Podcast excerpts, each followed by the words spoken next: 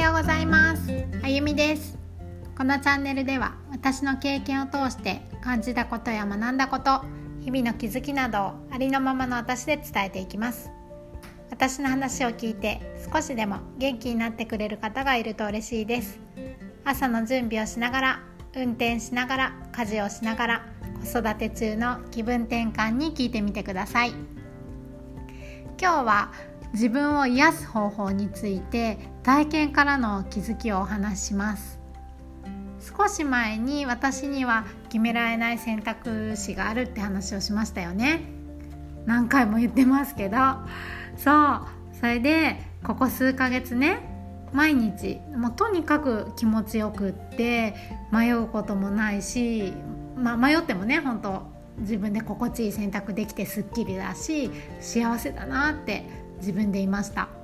でも実際にその少し前にね私が決めれなかったことを選択しよう決めようって行動した時に本当久しぶりに揺れに揺れる自分を見て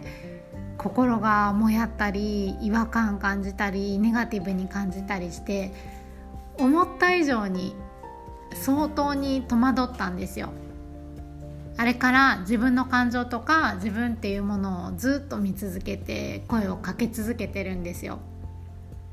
そうするとああすべきとかこうすべきっていうねエゴの声と心の声が入り混じってもうほんとねああだこうだ聞こえてきますよね。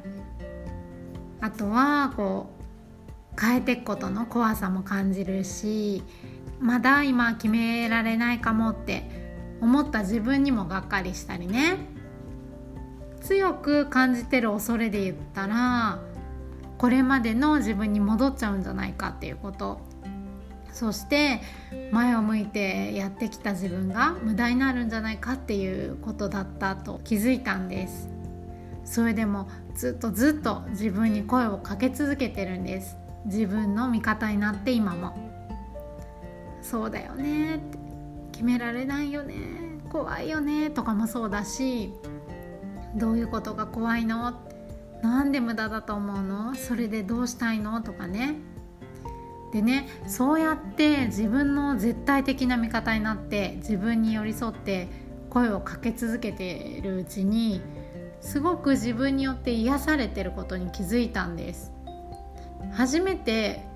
自分でね自分が癒される感覚を持ちました。今までならそんな自分の味方なんて思っていなかったからなんで決めれないんだとかね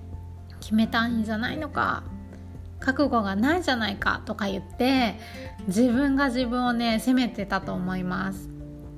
自分の心の声は聞かないふりしてとにかく自分を責めてたと思うんですよね。周りの助けを借りて解決したり自分を理解することもありますけど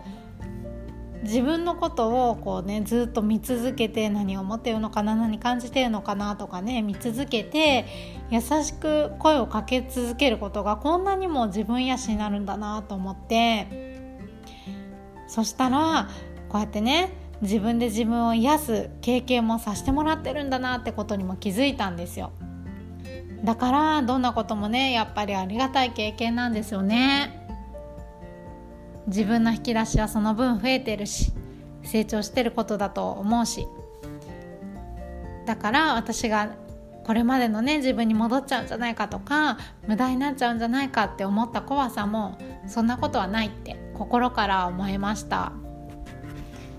こうやってね自分癒しを続けながら心地よいと感じる方ワクワクする方人生の目標に近づく方の道を選択していくだけですね。皆さんもどんな時も自分が自分の味方で自分に優しく優しくですよ。声をかけ続けてみてください。きっとね自分によって癒されていくのが実感できると思うので是非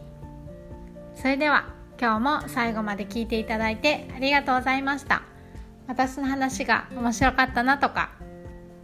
何か感じるものがあった方はフォローしてもらえると嬉しいです。公式 LINE の登録もよかったらしてくださいね。あのエピソードちょんちょんちょんのところ開くと入ってます。あ、載ってます。それではありがとうございました。また明日